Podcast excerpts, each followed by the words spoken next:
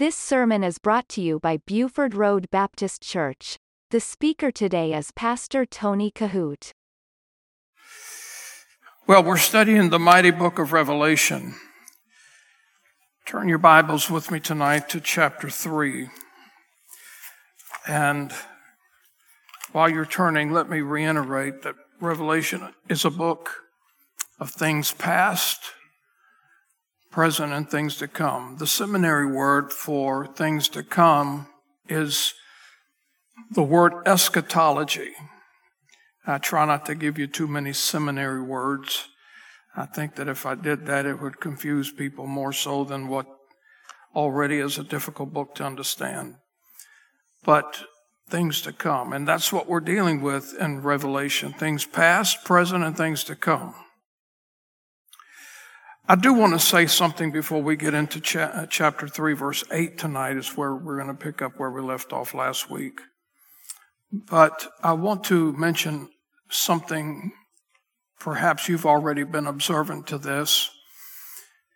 Um, and as we continue to pray for the nation of Israel, going through a very horrific time. But one of the startling things that's going to take place in the tribulation. And, and you keep in mind that the rapture is the next prophetic event on God's calendar.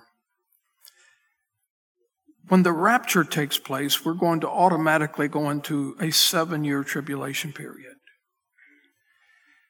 In the middle of the tribulation, there are two witnesses that come who are going to be preaching the gospel to uh, this, this lost and dying world, people who have never heard the gospel presentation before. From the preaching of these two witnesses, according to the word of God, 144,000 are going to be saved, and from their preaching, millions upon millions will be saved. No one will ever have a second chance. If you've heard the gospel and you miss the rapture, you're in trouble. And not only momentarily, but forever. But these two witnesses, after they have fulfilled the mission in which God will send them, and I believe them to be Moses and Elijah,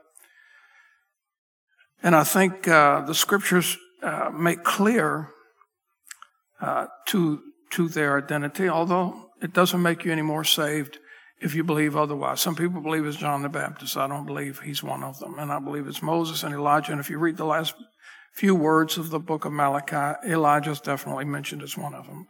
However, the thing that I want to emphasize is how insane this world has gone with all of these protests and all of these chants.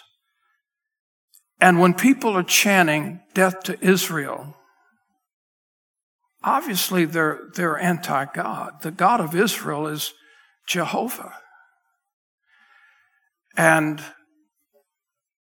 but I want you to picture in your mind just for a minute because it's sort of like a plague that's in the world and people are chanting death to Israel. And, and these are not people over in the Middle East uh, who are running from building to building and shooting people and all that kind of thing that's going on now.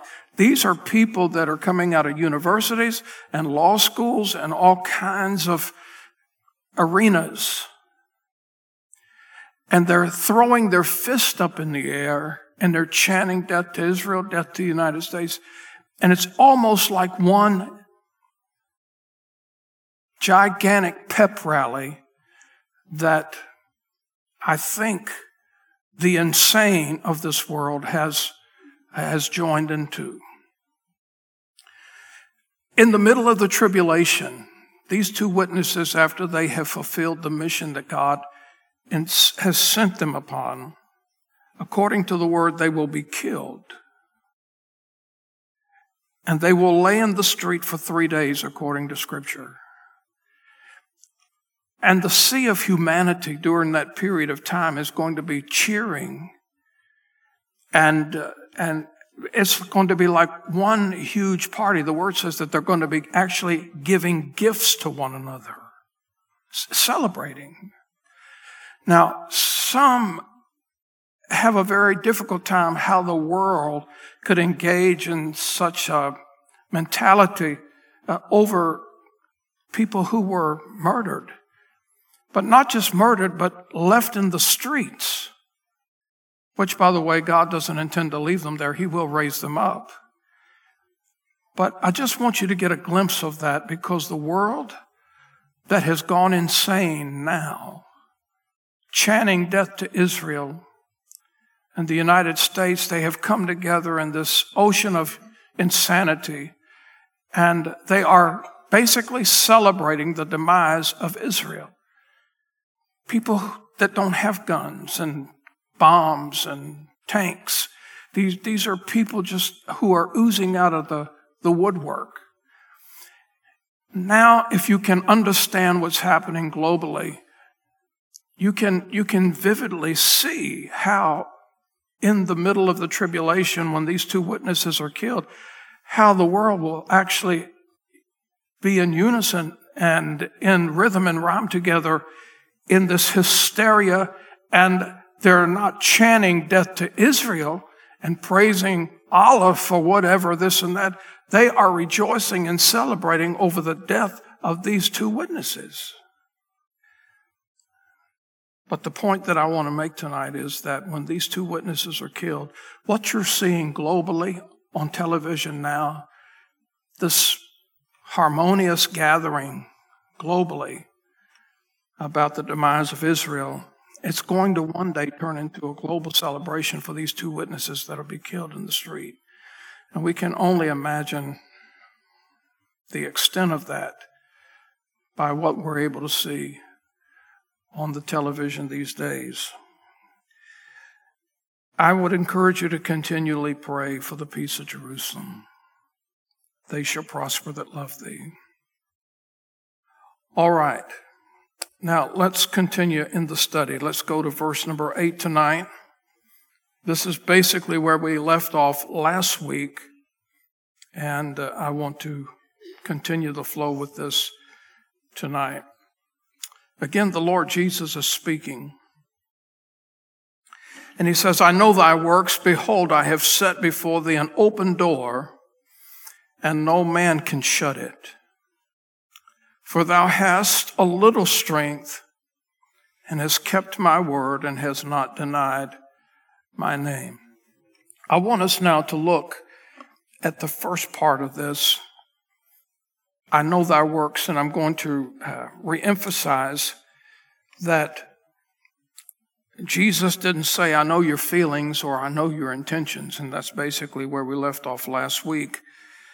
And I want to give you those three passages again.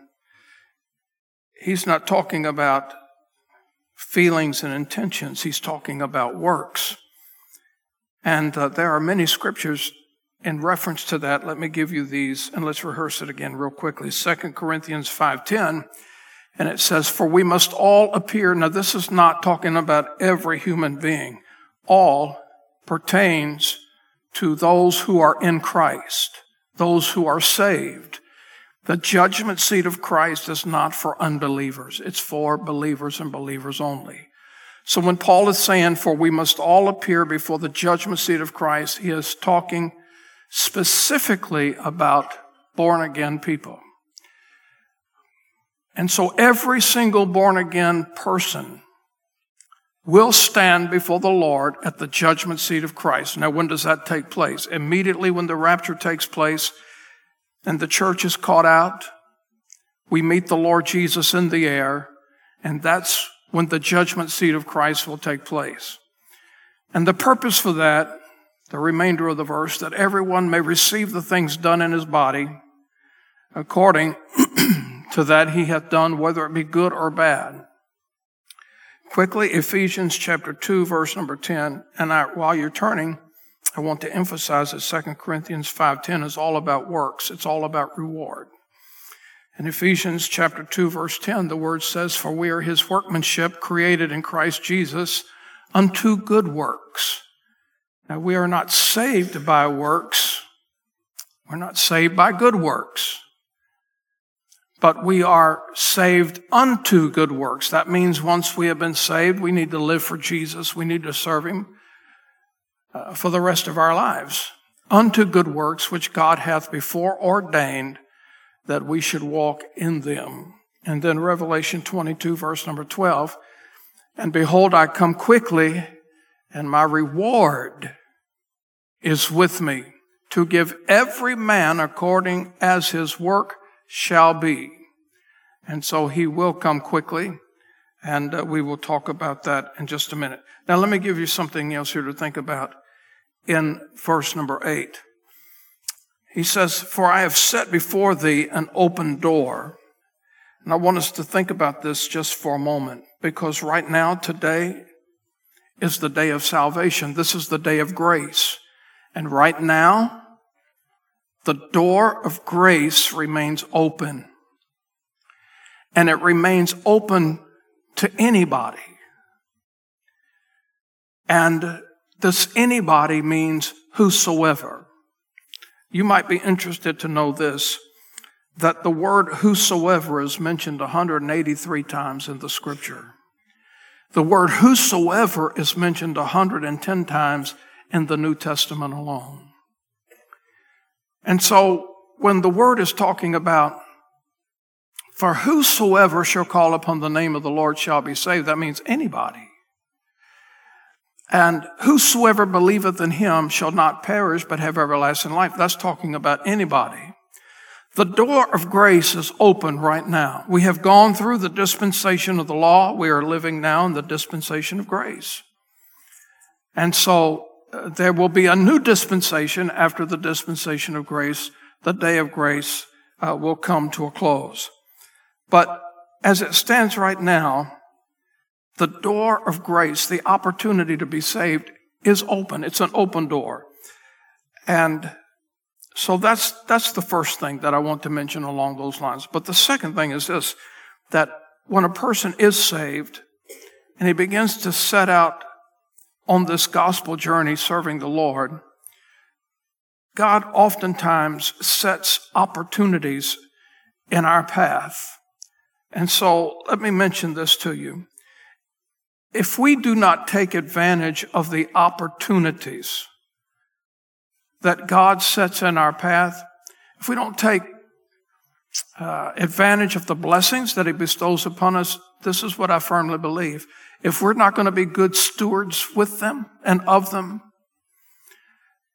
it's very likely that God will take an opportunity that He has set in your path or my path that we have refused to follow Him in God may decide one day to shut that opportunity off, close that opportunity, and I don't think it will go to waste. I think He'll give it to somebody else.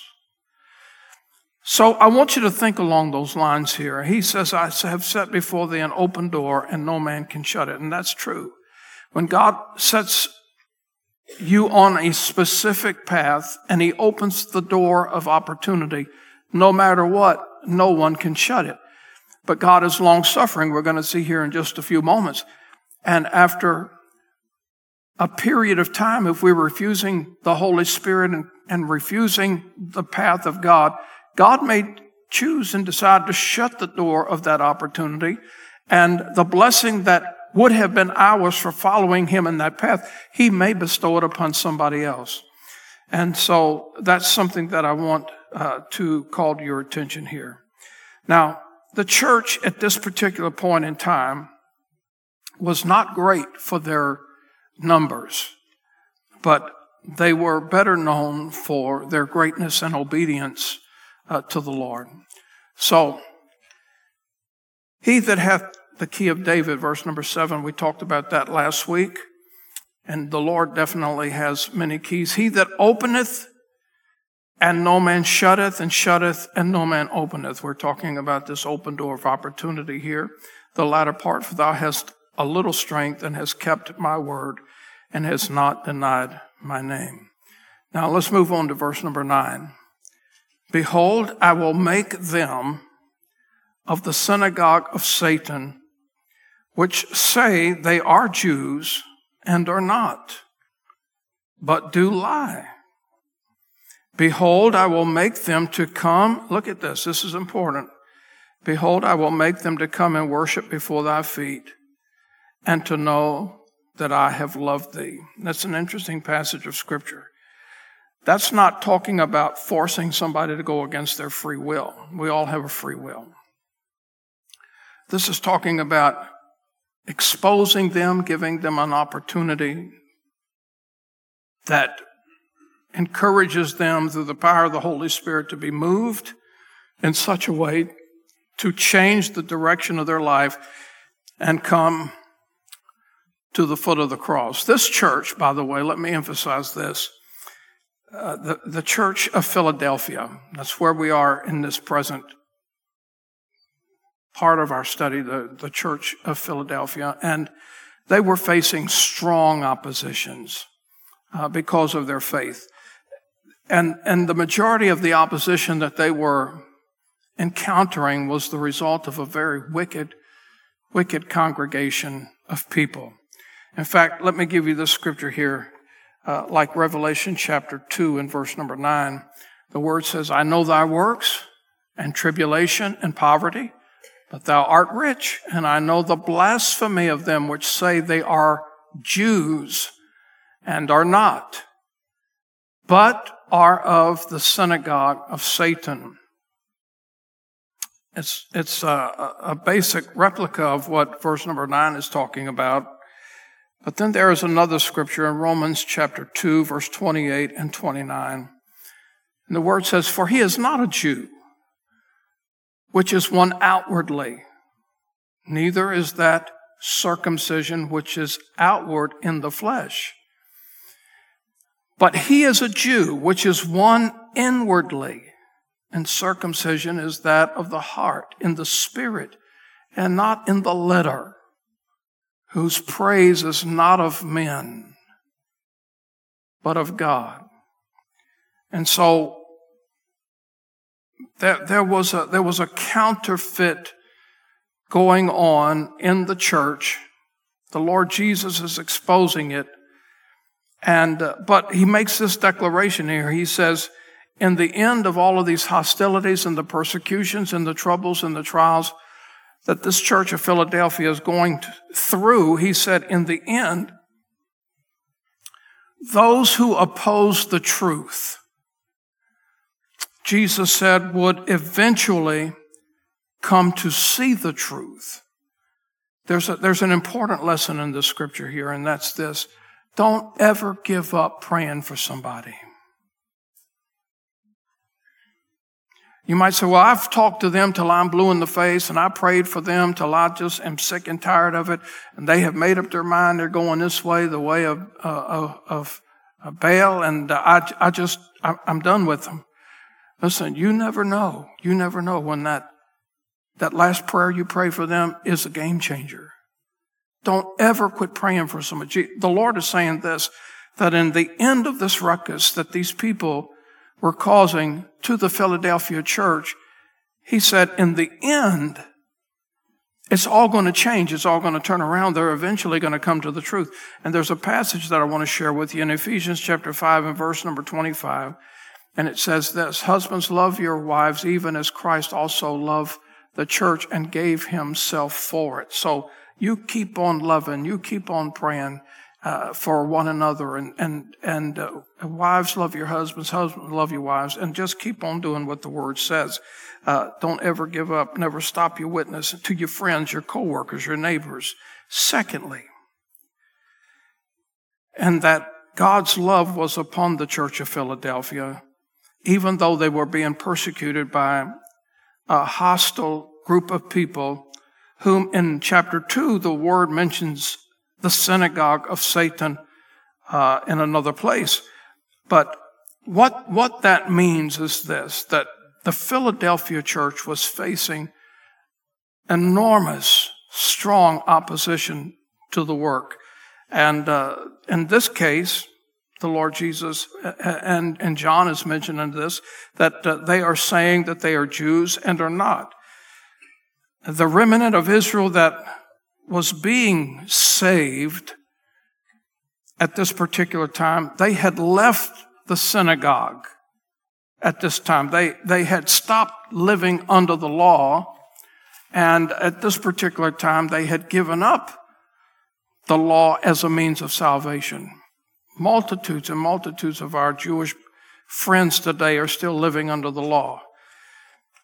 But, John was addressing the thing. He said, those who had continued in the synagogue, or in other words, those who were still living under the bondage of the law. He said they are still in a false religion. That's what this means. And, you know, when you stop and think about it that way, it's a shame that the Jewish people by large today still vehemently reject Jesus as the Messiah. And they, they are bound by the law in unbelievable ways. In our last trip to the Holy Land,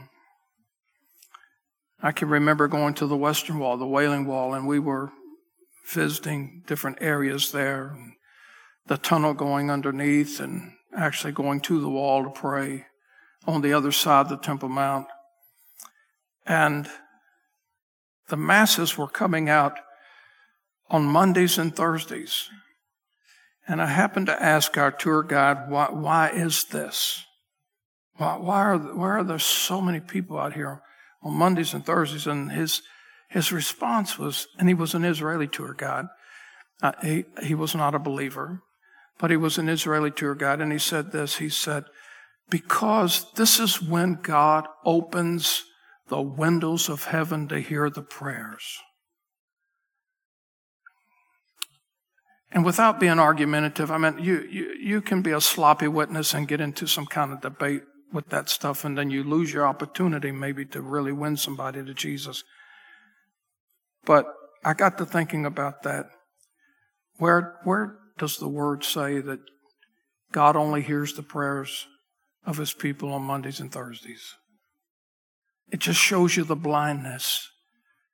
They are, they are living every day firmly rooted under the law. And so the Lord Jesus is referencing people who uh, were still bound by the law, still living under the law, those who had continued in the synagogue or under the law, still in a false religion. But Paul had something to say in Romans chapter 9 and verse number 6. He said, Not as though the word of God hath taken none effect, for they are not all Israel, which are of Israel. And he was saying they were no longer true Jews, is what he was in reference to. And he considered the true Israelite to be one who had totally turned to Christ, one who was not still wedged and bound and under the yoke of the law. All right, in verse number 10, let's look at this.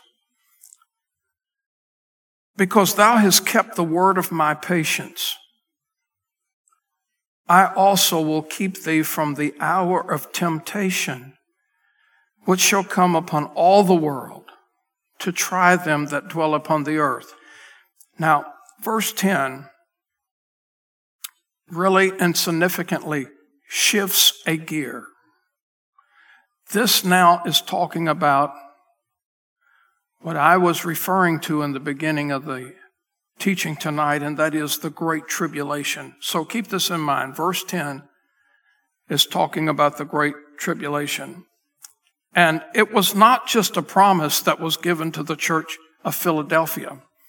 This definitely reassures the church as a body, the body of Christ, of a pre tribulation rapture. Now, there are many ideas of when the rapture is going to take place. Some, some people believe that we're going to go through the tribulation. I don't believe that. If you be, if you if you are of that persuasion, um, I hate to tell you you're wrong, but it's not going to make you, not going to make you any more or less saved. Uh, but the church will not go through the, the great tribulation. Um, I, I want you to notice the first part of this. It says, Because thou hast kept the word of my patience. And one of the things that we need to thank God for, you know, when you, when you, when you go through this thing in the mornings or your, your noonday or the evening, when you begin to, to really worship God and you begin to praise Him and you, and you begin to thank Him, you thank Him that His mercies are new and fresh each and every day. You thank the Lord Jesus for dying on the cross, shedding His blood, giving us a home in heaven, becoming our, our personal Savior. You know, you go through this, this thing of, of lifting him up and thanking him for, for all that he has done. One thing that I want to encourage you to really thank God for more often than I believe what we take time to do. We need to thank God that he's long suffering and that he's patient. Because you think about this, how, how often had he not be or had he not been if he wasn't?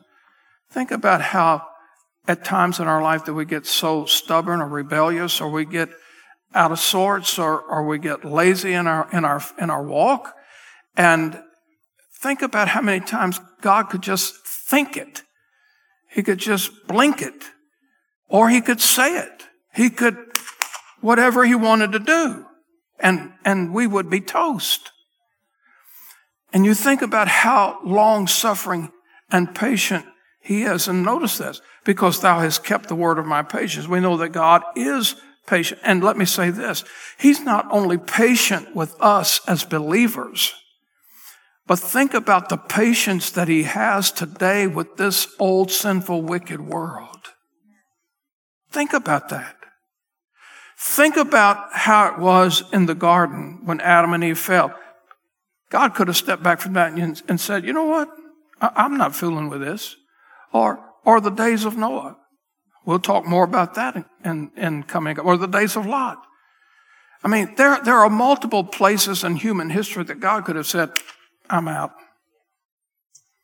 But he didn't. And he's not only long suffering with us as believers, but he's long suffering with this world as a whole, in spite of what is going on in the world. You think about how rejected he was when he walked when the Lord Jesus walked on this earth, think about how even more he's hated and rejected today. But he's still patient. He's still long suffering. He's still merciful.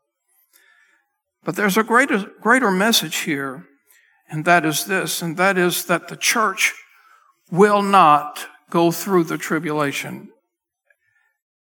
And this is, this is a key verse to that subject. Because thou hast kept the word of my patience, I also, and here it is, I will keep thee from the hour of temptation. This hour of temptation is the tribulation, is the time of Jacob's trouble. And Jesus said, which shall come upon all the world to try them that dwell upon the earth. And so keep that in mind. The church will not go through the tribulation. All right, I've got time to mention one more part of this in verse number 11 tonight, and that because I do want to close in prayer, and I'm going to ask a couple of you to come forward and, and, and have and share in this prayer time as we close the service here in just a minute. But I want us to look quickly at verse number 11. And we do find that word quickly here, and it's talking about, keep in mind, it's talking about the tribulation. He says this Behold, I come quickly. Now we know that's not the revelation. We know this is talking about the rapture because he's talking about the tribulation. The revelation comes after the tribulation. He says, Behold, I come quickly. Hold that fast which thou hast, that no man take thy crown. Now, this is very interesting here, and I've got to be really quick with this, but I want you to notice the first phrase. He says, Hold fast which thou hast, that no man take thy crown. Crowns are rewards. Keep that in mind. Crowns are rewards. And so Jesus doesn't imply or say, hold fast to your salvation because we believe in eternal security. You cannot lose your salvation, but you can lose your crown. You can lose your reward. And that's what this is talking about. We'll, we'll say more about this, uh, Lord willing, next Wednesday night. So, Behold, I come quickly. We will talk a little bit about that part of it again next week. Hold that fast which thou hast, that no man take thy crown or reward. You listen to Pastor Tony Kohout. For more information, visit our website at BufordRoadBaptistChurch.com.